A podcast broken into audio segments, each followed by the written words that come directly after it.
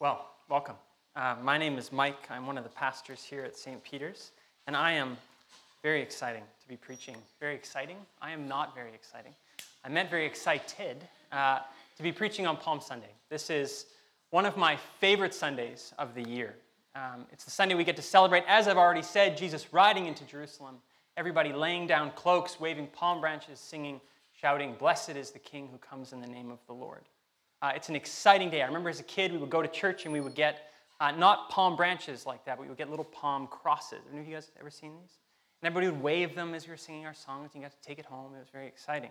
Um, but as I've gotten older and I've thought more about this text and more about this day, I've realized that it's not all exuberance.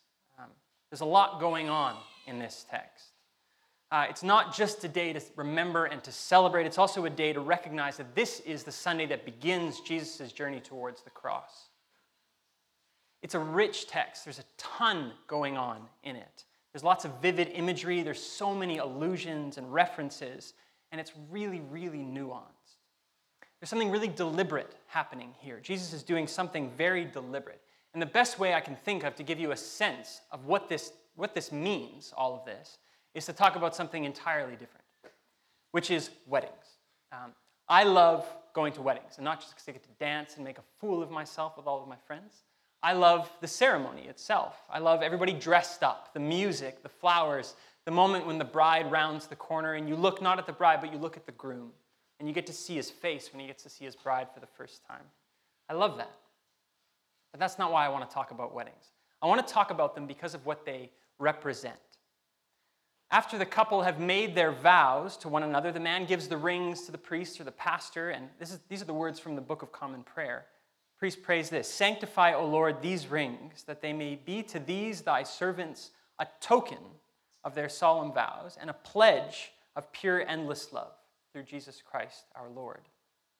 See, the ring itself doesn't actually constitute the marriage. I can, I can take off my ring and I'm still married. The ring is a symbol of something greater that's going on. In fact, you could look at the entire wedding as a symbol, uh, a symbolic action of a sort. We gather our family and friends together in a church, we process, we stand here, we stand there, we exchange rings, we say vows, we kiss, all of this stuff happens, so on and so forth. These things are not in and of themselves a marriage. They are a symbolic action whereby I pledge myself to my wife or my wife pledges herself to me. We enter into a lifelong covenant with one another. The whole symbolizes something far greater than itself. It symbolizes a greater change, two people becoming one flesh. It's a sudden, dramatic, and a powerful action, and it's soon over. But the change that it symbolizes is only just beginning. Now, the reason I'm talking about this, about weddings, is because this is a great way of thinking about what is going on on Palm Sunday. What's taking place as Jesus rides into Jerusalem on a donkey. This whole procession, the palm branches, the road covered in cloaks, the young donkey, the shouts of blessed is the king, it all symbolizes something greater than itself. And this symbolic action, as it were, symbolizes something far more than words could ever say. Jesus is making a very specific claim about himself through this. He's claiming that he is, in fact, the Messiah. He's the coming king. He's the one in whom is found the hope of the world. So, this is what I want to do in this sermon. First, I want to look at what exactly is Jesus doing with this action of riding into Jerusalem. What's it all about? Second, I want to look at the various reactions to it in the text. And then lastly, I want to look at why it's so important that we get this right, that we understand who Jesus is claiming himself to be. So, without further ado, open up your Bibles, Luke chapter 19, beginning at verse 28. And when he had said these things, he went on ahead, going up to Jerusalem. Jesus has been on a journey to Jerusalem for much of the Gospel of Luke. It began way back in, in chapter 9. Luke records this When the days drew near for him to be taken up, he, that is Jesus, set his face to go to Jerusalem so, this is 10 chapters ago. He sets out on this journey to go to Jerusalem. And from this, we can gather that Jesus isn't just going to Jerusalem for a bit of sightseeing. He's going to Jerusalem because Jerusalem is tied up intimately with his death, his resurrection, his ascension. Jesus has been relentless in his desire to finally reach that city. And the journey that he's been on climaxes in this scene that we saw this morning. And he's close to Jerusalem now. Look at the next, the next verse. When he drew near to Bethphage and Bethany at the mount that is called Olivet, he sent two of his disciples. Bethany was a village about two miles outside of Jerusalem on the eastern slopes of the Mount of Olives. And it's here that all these, these final pieces of the puzzle fall into place. And he sends two of his disciples, saying, uh, Go into the village in front of you, where on entering you will find a colt tied, on which no one has ever yet sat. Untie it and bring it here.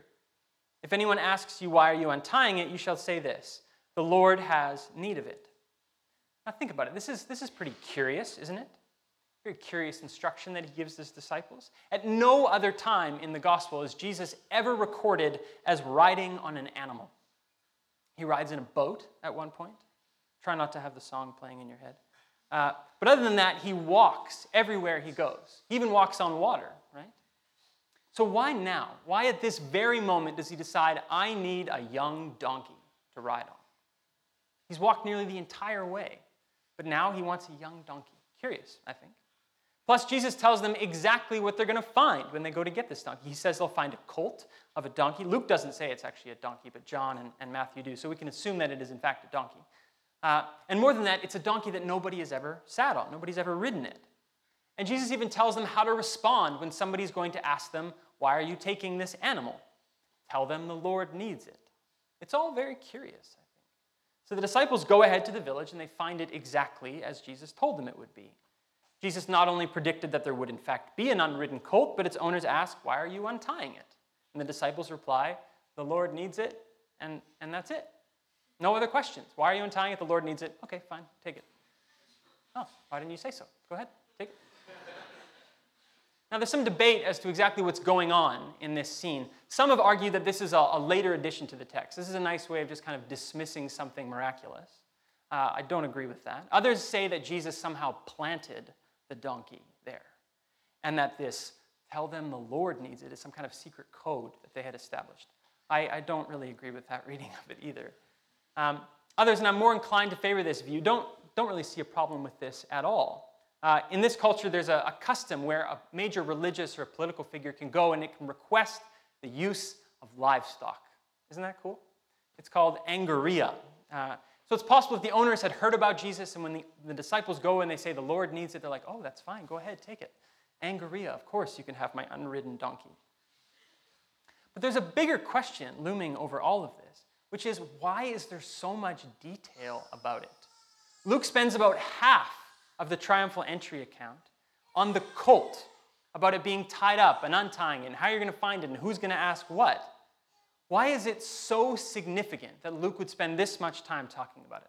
I mean, the Gospels are not known for their great detail most of the time. So when you get a lot of it, you have to slow down, you have to ask why.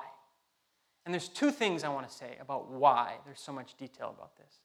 The first is that this entire scene is a confirmation of the fact that Jesus is a prophet, that he knows how it's going to be when, when he sends his disciples to go and get this colt. This isn't a scene he's set up like a magician. He's trying to fool his audience. He hasn't sent somebody to prearrange this. He's simply stating how things are. And that's significant. The second thing about this, and the reason why Luke spends so much time on this exchange, is that it's dripping with royal significance. Now, that probably isn't immediately obvious. So let's talk a bit about it. I've already said Jesus is making a claim about himself through this. He's making a claim that he is, in fact, this long expected king, the Messiah, the one who's going to come and save his people. Uh, back in Genesis chapter 49, verses 10 and 11, Jacob is giving a blessing over all of his children. And, and this is what he says. I've got to find it now. Genesis 49, verse 11, 10 and 11. You can turn there with me if you like, because it's taking me a long time to find it. This is what he says to Judah. Then the scepter shall not depart from Judah, nor the ruler's staff from between his feet, until tribute comes to him. And to him shall be the obedience of the peoples, binding his foal to the vine and his donkey's colt to the choice vine. He has washed his garments in wine and his vesture in the blood of grapes. This is a prophecy that Jacob is praying over Judah about a king that is to come who's going who's going to bind his colt, foal of a donkey, to a vine. But there's a really important contrast going on too, which is that this ruler in Genesis is, is characterized by great wealth, by opulence, but Jesus has to actually go and borrow a colt. And that's significant, and you'll come to see why in a little bit. Then there's Jesus describing the colt as one on which nobody has ever yet sat. And this might not seem like a significant detail, but it is. It's a reference to another reading we heard this morning, Zechariah 9 9. Zechariah refers to a king of peace who is coming, who is going to sit on a new colt, that is, an unridden colt. Lastly, there's the fact that Jesus tells the disciples that they will be able to take the animal when the owners ask who needs it, and they say the Lord has need of it. In other words, Jesus' rights to ownership over this animal supersede those of its actual owners. In the same way that a king's rights to something and his needs supersede the needs of his people. So the disciples obey. They go and they get the colt and they bring it back to Jesus. And then they throw their cloaks on this colt and they set Jesus on it. Jesus does not initiate this, his disciples do. Jesus doesn't get on the donkey himself, they place him on it, but he doesn't disagree with it. He allows them to do it. And what happens next is the most incredible image, I think. As he rode along, they spread their cloaks on the road. The crowd is making a sort of red carpet for Jesus. Imagine it. Imagine all the different colors and the textures of the cloak along this road, forming a tapestry as Jesus rides along. I mean, what prompts this? Why do people do this? Why do they take their cloaks off and put them on the ground? I mean, this is not something I've ever done. I mean, this too has resonances in the Old Testament. There's a, another story in the book of Kings, and it's a great story. Uh, the prophet Elisha, he gets a word from the Lord that he needs to anoint Jehu as king. So he sends another prophet to Jehu. And this prophet goes into Jehu and he says, I need to talk to you. And he pulls him aside and he takes him somewhere else and he pours oil over his head and he anoints him as king over Israel. And when Jehu walks back outside, his friends say to him, uh, Is everything all right? What did this madman want with you? And he says, You know the man and the sort of things that he says. And they say, That's not true. You tell us why he came to you. And Jehu says, he is, Here is what he told me. The Lord says, I anoint you as king over Israel. And as soon as these other officers heard this, they take off their cloaks and they spread them on the bare steps beneath him. And they blow the trumpet and they proclaim, Jehu is king. Laying down their cloaks is a kind of visceral reaction to this news. There's no thinking about it, no deliberating as to whether or not this person is actually worthy of this. It's immediate. Both stories, people are confronted with something and someone so great that the only reaction they can do is take off their cloak and put it down on the ground. As though this person, they're saying, is so good, so important, so great that they shouldn't even be standing on the ground. It's a treatment reserved for a king. Let's keep going. 1937 to 38. As he was drawing near, already on the way down the Mount of Olives, the whole multitude of his disciples began to rejoice and praise God with a loud voice for all the mighty works that they had seen, saying, Blessed is the King who comes in the name of the Lord. Peace in heaven and glory in the highest. And here we have it at last. It's explicit. Blessed is the King who comes in the name of the Lord. Peace in heaven and glory in the highest. But what kind of king is this? People are asking. I mean, this isn't clearly the opulent king that was talked about in Genesis. This isn't the king of war that Jehu is. So, what kind of king is Jesus? And the answer to this question lies in the other text that we've already talked about Zechariah 9 9. Rejoice greatly, O daughter of Zion. Shout aloud, O daughter of Jerusalem. Behold, your king is coming to you, righteous and having salvation is he, humble and mounted on a donkey. I will cut off the chariot from Ephraim, the war horse from Jerusalem, and the battle bow shall be cut off, and he, he shall speak peace to the nations. He shall rule, his rule shall be from sea to sea and from the river to the ends of the earth. This is not a warrior king. This is not an opulent, a wealthy king. This is a humble king who comes on a donkey, a king of peace, comes to bring peace to his people. See, Israel has been waiting for a king for a long time, someone who's going to restore them to right relationship with God, someone who's going to free them from foreign rule, someone who's going to usher in God's presence to them. And they've been watching Jesus do all of these things, all these incredible things. The blind receives their sight, the lame walk, lepers are cleansed, the deaf hear, the dead are raised. Good news is preached to the poor.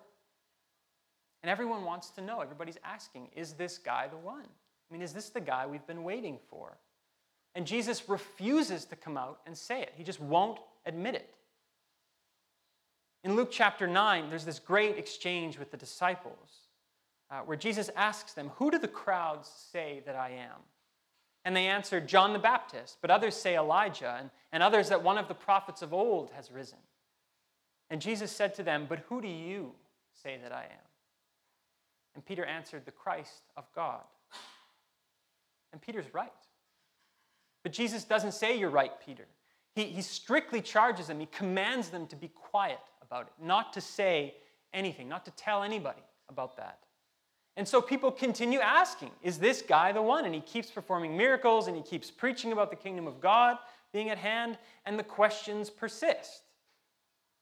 Is he the one? He won't answer it. But then we get this scene. You want to know why this scene is so important? Why it's so remarkable? Because Jesus is finally answering the question of who are you? And he's saying, I am. I'm the one. But he doesn't do it with words, he does it with a sudden, dramatic, a powerful action. It speaks far louder than words could speak. He takes all of these Old Testament expectations and the prophecies about the coming king, and he fulfills them all in this one scene. And he says, Bam! You want to know who I am? There it is. Check me out. He who has ears to hear, let him hear. She who has eyes to see, let her see. I am the one you've been waiting for. The triumphal entry is so remarkable because Jesus is taking all of these scenes from the Old Testament and he, he fits them into this one action. Any one of these things on their own wouldn't be at all significant, really. But when you take all of these things together, the wealth of imagery about this king, you have a scene that has monumental significance. That is what the triumphal entry is about. Jesus is saying, Yes, I am the one you've been waiting for. So, what about our second point? What are people's reactions to this? If Jesus really is the one that he's claiming he is, then you would expect people to have pretty dramatic reactions to this. And they do. They have dramatically positive reactions and dramatically negative reactions. The first reactions Luke records are those of the disciples. Now, this doesn't refer to just the 12 disciples, it doesn't refer to the 70 disciples that are talked about. It refers to the entire multitude of disciples that are now traveling with Jesus towards Jerusalem. And it's these who begin to rejoice and praise God with a loud voice for all of the mighty works that they've seen.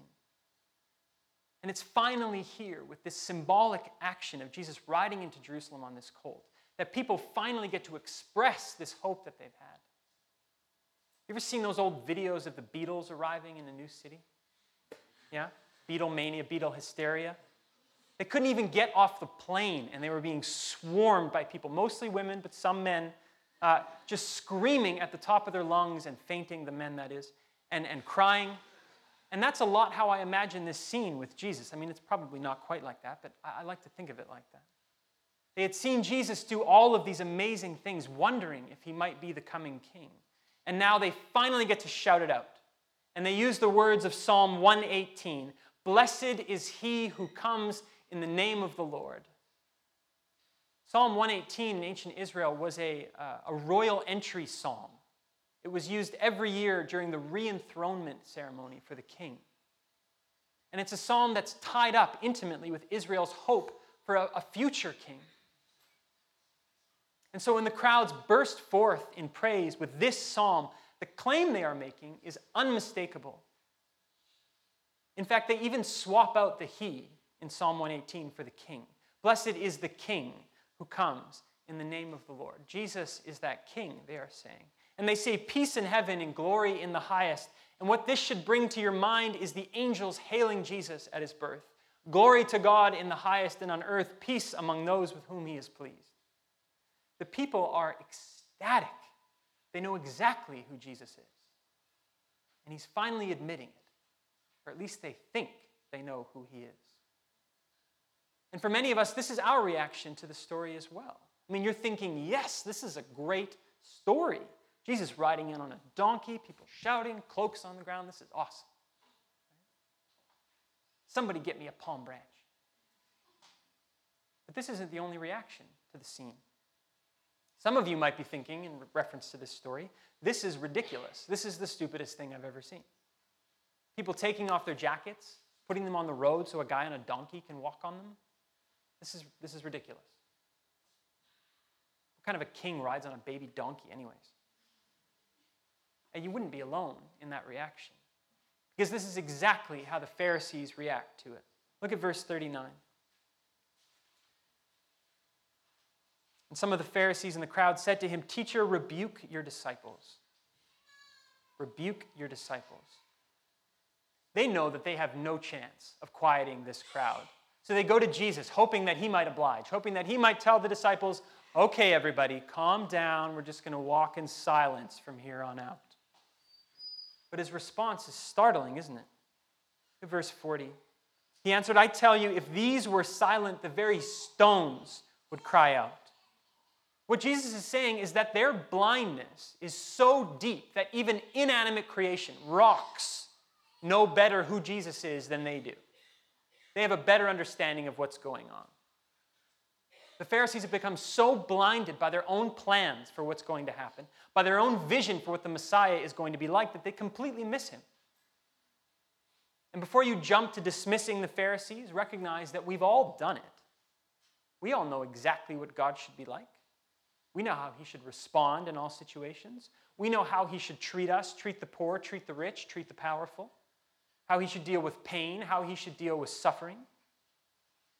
And we become so blinded by our own expectations of what God is going to be like that we miss Him. We miss the bigger things that He's trying to accomplish. We miss the work that He's already doing. And we so easily move from the response of the disciples to the response of the Pharisees.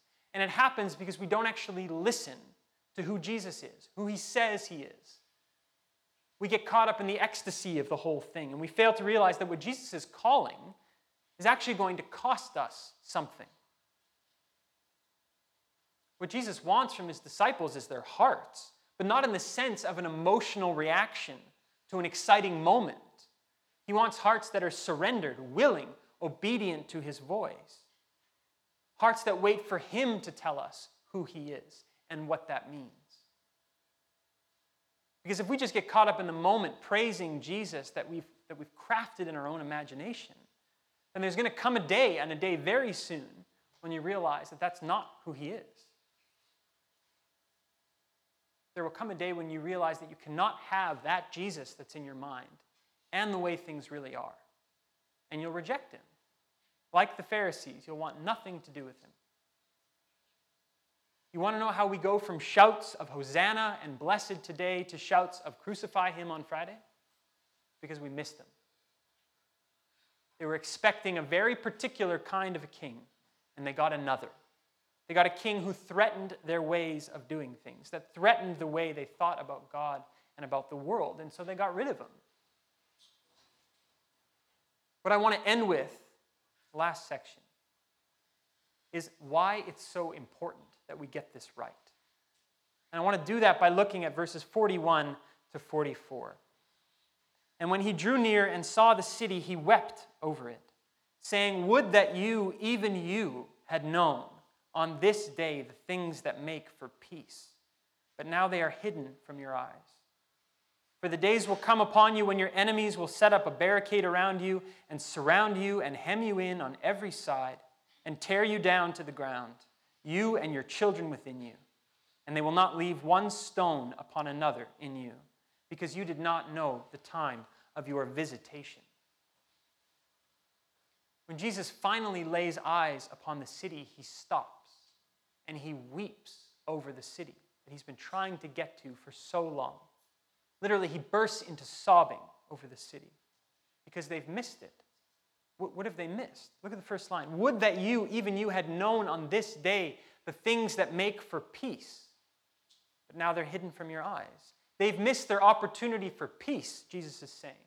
And in the Gospel of Luke, peace means something very specific. It is not uh, political peace with the Romans, it's not inner tranquility, that kind of a peace. I'm so peaceful right now. Not like that, although that might come. Peace in Luke refers to something way bigger than that. It's a term for salvation. It means to be made right with God and all the social, material, and spiritual transformations that come along with that. What he's saying through his tears is that you, Jerusalem, a city filled with those desperate to know God, you have missed your chance for relationship with him. You have missed your chance to know the Father. And in verse 44, that last verse, he brings down the final charge. He tells them why they've missed it.